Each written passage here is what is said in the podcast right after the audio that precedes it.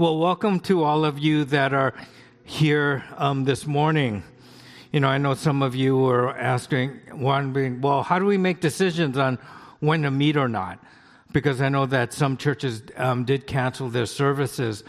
But just to want to let you know, for the past week, I've been constantly looking at all of the reports about Hilary and how it will affect us. I was listening to the reports on the radio yesterday. Even at two o'clock this morning, I'm on my phone just looking at, okay, you know, how's it going to affect us? And so I realized that, um, yes, there's going to be a lot of rain, but the majority of the um, damage is going to be done, you know, in the Inland Empire and in the desert. So if we were located in Palm Springs, yes, I probably would have canceled our services. But looking at where we were today, I felt that, um, you know, the damage would be not as severe here in, you know, the San Gabriel Valley. But as always, as always, you know, we want you to make your own decisions. And if you felt that uh, for you and your family, it's better to stay at home and uh, watch online, you know, that's perfectly fine too. And so that's so just to let you know, we are coming up with a system in which we could text you. And so we're working on that right now. And so hopefully when we um, that comes out, you know, you, you could get a text instantly to let you know what's going to happen. But just to let you know that, you know, we were watching this thing um, diligently. And that's how we do it because we know that um, we want to place a priority on your safety. But, you know, if you take a look at, you know, where we are today, we're going through the book of Galatians, right? And as we've been going through uh, the book of Galatians, Galatians is primarily about getting the gospel right.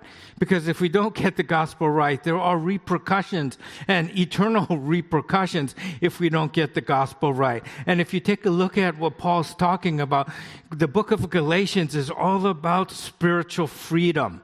That God, that God wants to live a, us to live a life in freedom and not in slavery, not in guilt, not being s- slaves to sin. And that's what it's about. But as we look through this, I get it. There's a lot of, um, references to you know Jewish culture and Jewish history that may not mean a whole lot to us today, right? But you know what we're trying to do is we're trying to um, understand what the Apostle Paul was saying and how that applies to us today. Especially, you know, in these series when it talks about um, faith versus the law or legalism. You know, for those of us, it does impact us. For those of us like myself who grew up in the church, right, in the, you know, 60s, 70s, and 80s, you know, it's all about do this, don't do that. You know, the church had a bunch of rules that if you were a good Christian, you would be doing this, this, this, this, this, this, this, and you wouldn't be doing this, this, this, this, this. And so for me, growing up in that culture, my faith was all about works. Yes, I understood that salvation was through Jesus and Christ and Christ alone, and that we were saved by grace. But in the back of my mind, it was like, well, you know what? In order to um, keep my standing right with God, I have to do the right things. I have to, I have to not do the bad things. Right? And even when I went to college, I went to a Christian college, and upon that application, there were all these things that you have to sign that says you will not we will not dance. We will not see certain movies. We will not drink. There was all these lists that I had to check off, right? And I'm just going, what's this?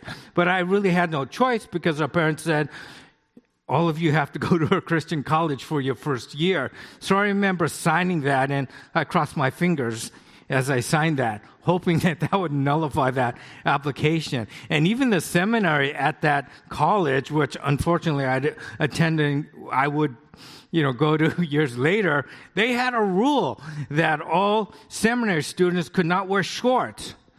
You know, no jeans. You had to wear dockers. You had to wear a shirt and you had to wear a tie right? And that was that's what um, all of the seminarians had to do. And I was like, "There's no way I'm going to this, you know, seminar, right?" But it, I ended up going there um, anyway. But fortunately, they um, really relaxed the requirements, so I was able to wear shorts and a T-shirt to my um, classes. But there are some of us who grew up in that culture right? Where it was all, we, we understood that was being saved by grace, but what? We also incorporated rules into our faith. And it was all about following rules and not being in a relationship with Jesus Christ. And so we slipped into this pattern. So um, even though we're talking about a lot of the things that the churches in Galatia were struggling with, and a lot of them had to do with the law and faith, I think we still struggle with those today. And so if you have your um, Bibles, could you turn with me to Galatians 3, um, chapter 15? And I'm going to be primarily using the New uh, Living Translation just because I think it's a lot easier to understand. Um, at least for this section. And so the Apostle Paul says, Dear brothers and sisters, here's an example from everyday life. Just as no one can set aside or amend an irrevocable agreement, so is so it is in this case. And so once again, he's talking about the promise and the law. And what he's saying, okay, guys, I'm going to give you an illustration, example that all of you should understand. That, you know, once you make an agreement, once it's ratified, once it's signed, well, you can't go back and change that right? It, it, it, would be like, let's say you would go out and purchase a car, right? So you go out to the dealer and you purchase a car, right? You look at it, you come up with a, price, you come up with this is what I want, this is what I don't want, and then you sign the agreement. The, uh, the dealer says, okay, here are the keys, the car is legally yours. Okay, what happens if you would get a knock on the door or a call the next day and said, you know what? We need to talk. You need to, you owe another $10,000 for that car. What are you guys going to say? Because there's no way, right? You're not going to say, well, oh, man, it's just my luck that this would happen. You know, here's a check for $10,000. No, you wouldn't do that. You know, they would say, why? Because we had an agreement. We signed an agreement that was binding. You cannot go and change the uh, contract. You know, we, we, we signed it. But what if they say, no, we're going to enforce it? They say, okay, well, do whatever you want. Threaten me all you want. We have a signed agreement here that you can't break. And this is what Paul was saying and regarding God's promise that he made to Abraham and the law. And he, what he was saying here is that, you know, God made a promise to Abraham, right? He made a promise to Abraham that you, that God loves us and that we would be eventually saved through faith through who? His son, Jesus Christ. And the law which came later does not override that promise because God made a promise and he's not going to go back on that. And we're going to take a look at that. And he says, now the, in verse number, verse 16, now the promises were made to Abraham and to his offspring. It does not say, and to offsprings as of many, but it says, and to your offspring, that is one, to one person who is Christ. Now, basically, here, what we see happening is how Scripture or the Old Testament was interpreted. And, and this is really important too, because the way they interpreted the Old Testament is the way that they came up with their um, their, their, beliefs. That okay, that um, when we say offspring, and Paul says it's not offsprings plural, and we're going to take a look at that, right? They interpreted it as plural. Now, I get it that this was many, many, many, many, many, many uh, millennia of, um, in, of interpretation, but this is where we really need to be careful how we interpret Scripture. Because how you interpret Scripture really dictates how you live your life because the way I interpret scripture is I take a look at what scripture says. What was the original intent of the author? And in what context was he saying this? Why was he saying this? What were the issues that were going on? What was the culture of the people that was going on? And why did he say this, right? And then we interpret it that way and we take a look at those principles and then we bring them forward right? We don't proof text. Now, what proof texting is, is just taking scripture randomly and allowing and interpreting it to what? Support our belief system. And a lot of times people do that. And you'll see this all the time, right? They have a certain belief system. And what they do is they yank scripture, any scripture that supports their belief, and they take it out of context. It doesn't even mean that, but what they do is they use it to support their belief system or more recently to support their lifestyle, right? And that's not how we interpret scripture. Now, am I perfect at interpreting scripture? No, I'm not an academic. You know, yes, I use commentaries. And when I look at scripture, I tend to take, be more traditional or conservative in the way that I interpret scripture. Right. But that's just me. That's my bent. Right. I, when you come here, I say, you guys study it on your own. Come up with your own conclusions. Right. I don't demand that you agree with me right? That's not the whole purpose, right? You know, I study it and I said, this is what I believe scripture is saying. These are the principles I believe that the author is saying. But you need to be diligent in examining scripture yourself, right?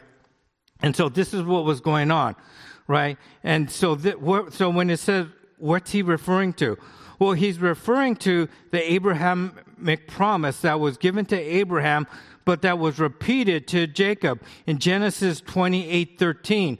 You know, Jacob was sleeping and he got this dream from God. And he says, and this is what um, God says, I am the Lord, the God of your father Abraham and the God of Isaac. I will give you and your descendants the land on which you are lying. So where um, Jacob was sleeping, you know, this is part of the Abraham covenant that he said, you know, where you're sleeping, one day your descendants will inherit this land because I promised that. And then he goes on to say, Your descendants will be like the dust of the earth and will spread out to the west and to the east, to the north and to the south. All peoples on earth will be blessed through you, you and your offspring. Now, this is what Paul was talking about here when he said, All the earth will be blessed through you and your offspring. And this is where interpretation counts because the word offspring here can be interpreted in both the singular and plural. And we, in our language today, in the English language, there are words today that uh, signify both singular and plural. You know, I like to fish, so trout is one of those words, right? Where I could say, you know, I see one trout in the river, right? Or I could say, I see three trout in the river. I don't say three trouts, you know, in the river. If I said that, you'd look at me funny and go, Dave, what's up with your grammar, right? Because trout is both plural and singular.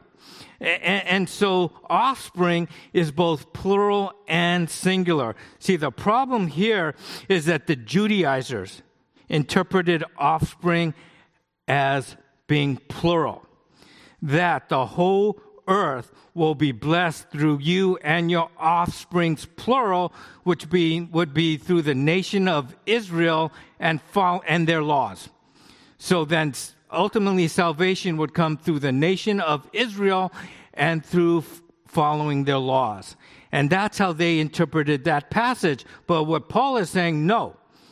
God's original intent was this was, was that offspring is singular that he was saying the world was going to be blessed through your offspring, your descendants, that one person. And who was that one person? Jesus Christ, right? Jesus Christ. And so this is why what the uh, Judaizers were trying to say. And he continues to say, my point is the law, which came 430 years early, later, does not annul a covenant that was previously ratified by God so as to nullify the promise. And what Paul is saying is that, you know, God made a covenant or promise to Abraham 430 years before the law was made, right? And so the, you know, most, you know, most commentators say it's 430 years from the uh, time that the Abrahamic covenant was given to Jacob, right? Um, but still, this was a promise. And so he, he was just talking about sequence. The promise came before the law, right? And it was an irrevocable agreement that God made to Abraham. Therefore, when the law came later, 430 years later, it doesn't nullify what? It doesn't nullify a promise. Because if it did nullify God's original promise, then what? It would show that God does not keep his promises. That he made a promise to Abraham 430 years later, God said, You know what? I'm going back on my promise. Right? And that's what he was trying to say here. That, and if you look at Numbers 30, 23, 19, the author says, God is not human that he should lie, not a human being that he should change his mind. Does he speak and then not act? Does he promise and not fulfill? Right? And so, what's the author saying here? Is God is not human. Lying is a human quality, a human trait, a human characteristic. It's not one that God has. Changing one's mind is not a characteristic of God, right? And then keep not keeping a promise. That's a characteristic of what? Of human beings, but is not a characteristic of God. And we have hope because God always keeps his promises. And this is key. This is key.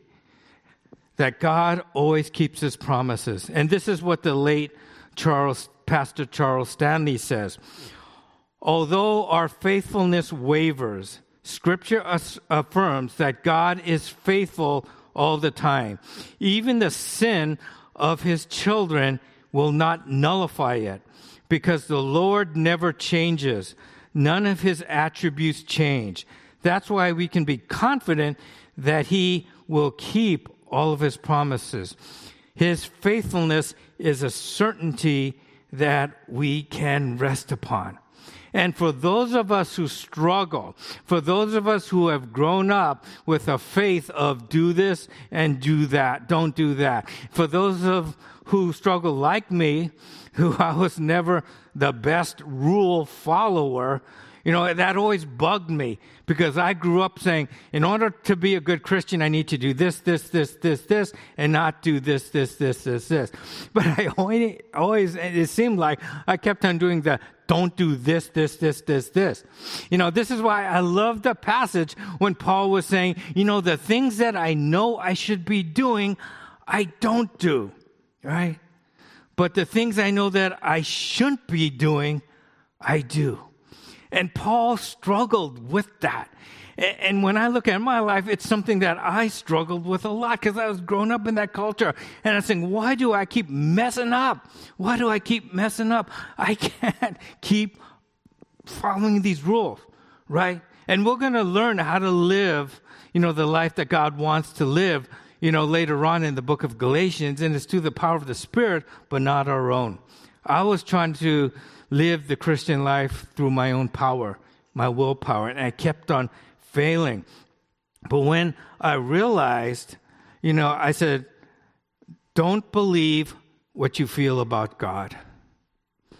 Because I felt that God, I knew God was a holy, righteous God, and here you have this one guy named Dave Fukuyama who keeps messing up. So my feeling was, okay, God's patience is going to run out with me. That God's going to say, you know what, Dave, you just don't measure up. Ah, I mean, how many chances do you need? Right? Sorry, you've run out of chances. And so I, in my heart, I felt that, okay, God was going to give up on me. Right? However, be- don't believe what you feel about God. Believe what God says about himself. And that's important. God keeps his promises. Is his promises dependent on me and my works? No, it's not. Why? Because when God promises something, it's in his nature to keep his promise. It's not dependent on me, right? It's dependent on God and who God is. And in his character, in his very nature, God will always keep his promises. This is why understanding Scripture is so important. Because when you read scripture, you read the promises of God that God gives to each one of us, right? And so we need to appropriate those promises, knowing that it really doesn't matter what I think about myself. What matters is what God says about himself, and God is a promise keeper. It says, For, the, for if the inheritance could be received by keeping the law, then it would not re- be the result of accepting God's promise. But God graciously gave it to Abram as a promise, right? If salvation came through obedience to the law, if your standing as a disciple of Jesus Christ was dependent on you obeying and keeping the rules, then salvation and the continuation of our salvation would be based on our effort and not on our faith. Right? However, we know that salvation is based on a promise that God made to Abraham. And all the promises we see in Scripture about God, about salvation, those are promises that God made. And it's a result of us having faith in God who made those promises, not in us, in our ability to keep doing good things. I have faith that Jesus paid for my sins right? Because a pro- promise requires faith, right? Works of the law, it has to do with your works, right? Obeying the law has to do with your works. However, appropriating God's promise is an act of faith. That I have faith that Jesus paid for my sins, that I couldn't pay for them on my own. I have faith that because of Jesus, I have been declared righteous. And we saw that in Galatians. That did you know each one of you who are a disciple and a true child of God, God says you are righteous. Doesn't matter what you think. It doesn't matter, oh, I know what I think, I know what I did. I'm not a righteous person. That doesn't matter. God declared you righteous because of what? Because of who? Jesus Christ, right? Not because of your works. I have faith that through belief in Jesus, I have salvation. Right? And it's all based on that promise. It's all based on, and promise is what? We approach God's promises through faith, not our own works. Then he says, well, why then was the law given? It was given alongside the promise to show people their sins. But the catch this. It says, but the law was designed to last only until the coming of the child who was promised. The law was temporary, right? The law had a time limit. And God gave his law through the angels to Moses, who was the mediator between God and people. Okay? So the law was, why was the law given then? If we were saved through faith, why was the law given? Well, the law was given to show that we as human beings are sinners and that, is, that we all fall short of God's glory. Because you have to remember that the Israelites were in Egypt for 400 years. When you're in a country for 400 years, what's going to happen? Any thoughts? If you're in a country for 400 years, foreign country for 400 years, what's going to happen? You're going to assimilate into their culture. Their culture becomes your culture. Their values become your values. And we just see that in this country here, right? Um, you know, my grandparents came over from Japan and they had their culture and so forth. And I'm what they call the third generation. But guess what? You know, I don't speak, you know, Japanese, right? I still, there are still remnants of Japanese culture there, but for the most part, only within two generations, we have been assimilated into the American culture. What do you think is going to happen over 400 years? And so what God is trying to tell them is that, you know, I have, okay, you have taken Egyptian standards, right? Egyptian morals. I need to tell you my standards, and these are my standards, which are different than what you learned while you were in um, Egypt. And, and so to show this, I want to do an, give you kind of like an example. And Nathan graciously volunteered, or was voluntold, that he has to help me. Hello? Or else I lose my job. That's right. Okay, I want you to stand right here. Stand- Okay. Okay. I represent Abraham.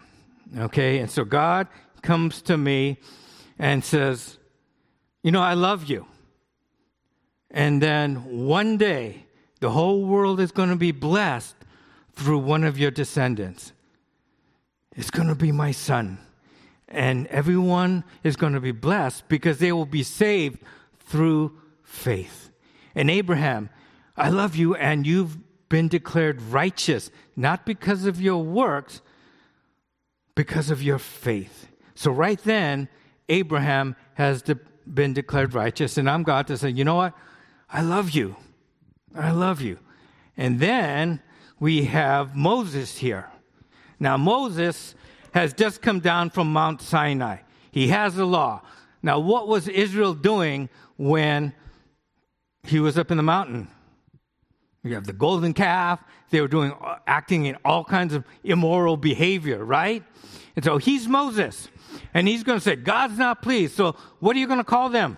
Y'all are some sinners. Exactly. You're not saying it with conviction. Oh, I'm sorry. They, they just messed you up. are all sinners. Oh my goodness. Dishonor on you, dishonor on your family, dishonor on your cat. No, I'm just kidding. Thank you for that Mulan reference. Yeah, but anyway, what are they supposed to do now? Obey You need to, Obey the law. you need to obey the law that I brought down, that Jesus or that God wrote. that Okay. I have. So this is Moses. I'm God. I love you. And I'm going to bless you through my son Jesus Christ. Okay, let's move on down through through the Old T- Testament. Now we're at David. Are they still sinners? Call them sinners. Still sinners. Still messing up. What are they supposed to do? You need to follow and obey the law. right? And I'm God. But I love you. And you will be saved through one of your descendants, who is my son Jesus Christ, right? And so now we come over here, and this is the cross. The law is no longer dead, alive, but it's dead. So you're die, you die. You're dead. You could go back. I love you. And salvation is going to come through my son Jesus Christ in faith, not by works. And this is at the cross, right? New covenant. Where are we now? 2023, right? I love you. Salvation comes through faith in my son Jesus Christ. The law that, that was over at the cross. Right? So, what Paul is saying here is that Abrahamic covenant started way back there and continues on to today and to the future. And the law did not ratify that. So, what Paul is saying is, why are you trying to mix the law with grace? Now, did the law, Jesus say he came to destroy the law? Of course not. He came to fulfill the law because the law says you're all guil- that we're all guilty. And he came to say, yes, you are, you are guilty. The law proved that.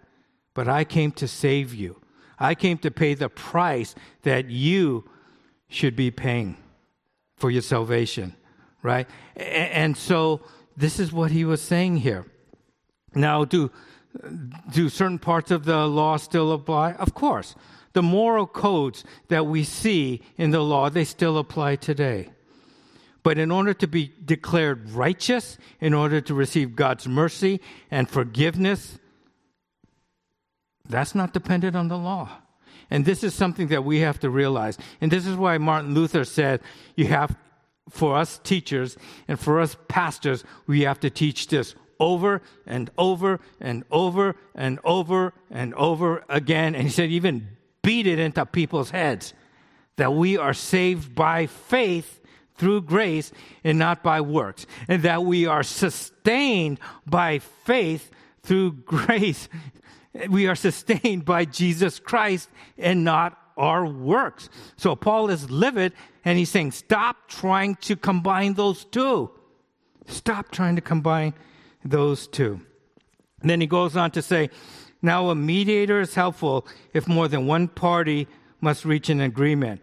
But God, who is one, did not use a mediator when he gave his promise to Abraham, right? And so what he's saying here is a mediator or a third party is good to have because then you have an outside witness who can testify to the details of the agreement. Because if I have an agreement with Co that says, you know what, I'm going to sell you my car for X amount of money, right? And Co and I shake on it, but it's just between me and him, right? And so let's say next week I come back and I change the price. Co's going, what's going on here? We didn't sign anything. He said, and then I'll go back to him and say, well, prove it then. All right, prove it. Well, he can't. It's just my word against his. But if we had a third party, they could say, hey, hey, Dave, I was there. No, this is the price you both agreed on. You need to stick with that price. And so, what Paul is saying, it's good to have a mediator. However, there is no authority higher than God. He was the one who made the promise. He was the one who was with Abraham. He is a God that cannot lie. He is a God that always keeps his promises. Therefore, that is enough. That is enough. And then he says, Is there a conflict then between God's law and his promises? Absolutely not. If the law could give us life, we could be made right with God by obeying it, right? And so, what do you think? Well, is there a conflict then? I thought, is there a conflict between, wait a second, we're supposed to be saved by obeying the law. But now you're saying that, what? We're, sus- we're saved and we're sustained by God's grace, right? And belief and faith. Eh, these things don't seem mutually exclusive, you know, they seem in conflict with one another. And so, what he's saying, no, he said, if you could be saved by your works, it's not based on a promise by God, it's based on your own effort. And this is why I said earlier salvation, if you believe salvation comes by works, if you believe that you have to be saved through faith in Jesus Christ and your works, one author said that that's a criminal doctrine. And it is, because that's a doctrine that leads to death. Because salvation comes through faith and faith alone in Jesus Christ. And as you walk as a disciple of Jesus Christ, you are sustained and you are transformed and you are secure through what? The promises of God and the work of the Holy Spirit in your life. And that's important. And it says, But the Spirit, but the scriptures declare that we are all prisoners of sin, so we receive God's promise of freedom only by believing in Jesus Christ. You know, we were all, the Bible says, all have sinned and fall short of the glory of God. And what was the penalty? Well, the wages of sin is death you know, granted physical death as well as spiritual death, which is eternity away from God, right? But he said, because if you receive God's promise, it gives you freedom. It gives you freedom. And this is what Galatians is all about living with freedom. It's not a license to do whatever you want. Paul would never ever say that you were saved to live a life of freedom so you could do whatever you want. What he says, you are free now to live the life in the guidance and in the obedience of Scripture, to live the life that God always wanted you to live that's free from guilt. So you don't have to keep beating yourself up all the time. It's kind of last week when I said that. This one person said, you know, we sometimes we believe that our sins, that our mistakes are etched in marble, meaning that once they're etched there, it's there for all time, and we keep seeing it because it's etched there, right? It, all of our mistakes, we keep bringing them back into our memories. Oh man, remember you did this? Why? Because it's etched in marble. But then he said, many times it seems like God's mercy, God's goodness, God's forgiveness is written in dust.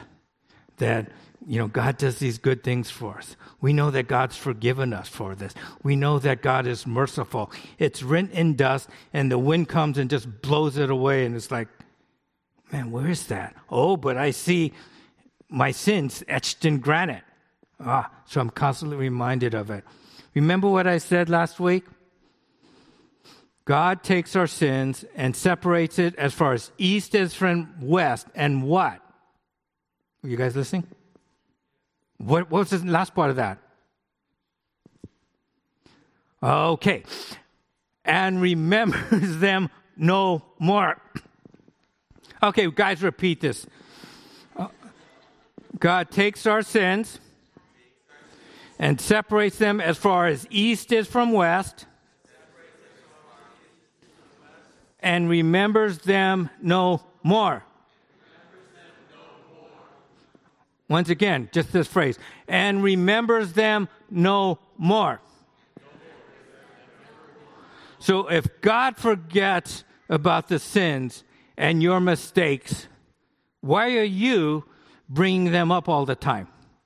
Why am I bringing them up all the time? What does that show? it shows that I'm not fully vested or fully don't believe that God keeps his promises. Because why? This is a promise from God. It doesn't matter what I feel. God doesn't etch my mistakes or my sins in marble. He actually writes them and doesn't, they're gone, right? But we do the other way around. That's the life that God wants us to live a life of freedom. It's the best way for us to live our lives, and we're going to talk about that in the upcoming chapters. So please continue to come with us. But live in the freedom given to us by Jesus Christ and not under the slavery of the law. And this is, I hope you take away for not only this, but our entire series is live in the freedom that you have under God. Are you going to make mistakes? Of course you are. Right? I mean, just look at the Bible. The Bible is littered with individuals and even our saints who made mistakes. But does God beat, beat us up by those mistakes? He no. He says, no. I've forgiven you. For I've declared you righteous. Right? Get up and live the life that I want you to live. That's freedom. It's not license to do whatever we want because we're going to see that in the future. But there is freedom, total freedom, in living the life that God wants us to live. And so each one of us today has to make that choice. Do I want to live the life in obedience to God that He wants me to live, which is the best way to live my life? Or do I want to live the life that I want to live? My dreams, my hopes, you know? And then that's a life of eventually living in slavery and in fear and in guilt. I pray that each one of us choose to live in the life, in the freedom that's given to us through Jesus Christ. So, what's our weekly challenge? Is I want us to read Galatians 3 15 through 22 using the New Living Translation every day. Now, I know some of you said, you know what? I'm good with the New American Standard. Go for it. You know, that's okay. But for, for those of you who are kind of learning and more new, try to use that translation. So, how do you do that? Well, I don't have that Bible. BibleGateway.com. Bible BibleGateway.com. You guys remember that? BibleGateway.com. You just write your verse there, and there are a ton of different um, translations, or you just click on it and it gives you that translation. I use it. but also they have commentaries in free commentaries. I mean, I had to buy my commentaries, which are expensive, but they have commentaries there that you could use to help you understand. But I want you to read this passage, right? It says Corrie ten Boom, and she was the one who was th- during World War II who was thrown in a Jewish concentration camp because her and her family hid Jews, right, from the Germans and uh, she was, you know, this Christian that we all, a Christian of great faith, right? And she says, let God's promises shine on your problems. Are you guys going through problems today? We all do, right? And we all continue to have problems. But rather than be anxious about it, what does she say? Let God's promises shine on your problems. This is why it's so important for us to read our Bibles, because our Bibles are full of God's promises. You know, if you're not reading your Bible, it's like, man, what are you, what are you doing? It's full of God's promises in there. That when you're going through a promise, don't worry about them. Don't worry about what you, what you feel about God. These are his promises that are true when they were written. They are true today, and they're going to be true to the end of the earth, and they're going to be true always because God can't change, right? Reflect on your current problems and claim God's promises to give you peace. You're going through a problem right now? You're going through a trial right now? You, can, you won't believe how Scripture how God's promises, when we appropriate them and say, God, you are going to do what you're going to do because you promised that. You know, how that's going to happen, I don't know. But you're going to do what you're going to do because you promised that for me. You see what a change that makes in your life. Let's pray. Worship team, please come forward. Oh, gracious Heavenly Father, we thank you so much for your faithfulness. And Father, that we can always trust your promises. And Father, your promises that you made to us are not based or conditioned on our actions, but Father, they're based upon who you are and your character. Father, that you will never, ever, ever go back to your promise. And Father, you will always, always, always fulfill your promise. If you're here right now and you're going through a tough time, and if you're honest with yourself, you don't believe that, take a few moments to ask God, the Holy Spirit, to reveal who He is and that He is the promise keeper and to let His promises shine on the problems that you're facing right now.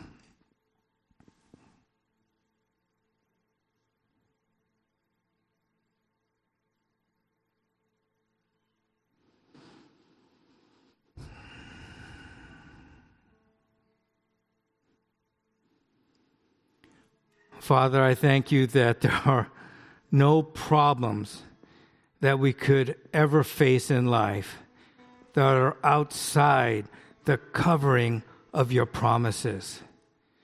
And for that, Father, we are truly grateful. And so, Father, I pray for each person here that we really take to heart the importance of reading your word. Because by obeying it, it's a way we appropriate your promises and understand your promises, Father. So if you're here right now and you're kind of struggling and you're not even sure what promises apply to you, you know, look it up in Scripture or ask a brother and sister, you know, what promises of God apply to your situation right now. Father, I thank you that you've given each one of us the freedom to live a life for you, which is the best way for us to live our lives, Lord. And that comes by faith. And Lord, may this be the day when we turn and say, Father, I'm going to live the way you want me to live. My dreams are your dreams. My hopes are your hopes. My dreams for my children are your dreams and your plans for my children. My dreams for our spouse, my marriage, my relationships, they're your plans, Father, and not my own. I yield that all to you, knowing that you are the promise keeper. And Father, that you will keep your promise to us so we could live and experience your peace that surpasses all understanding. In your Son's name, I pray. Amen.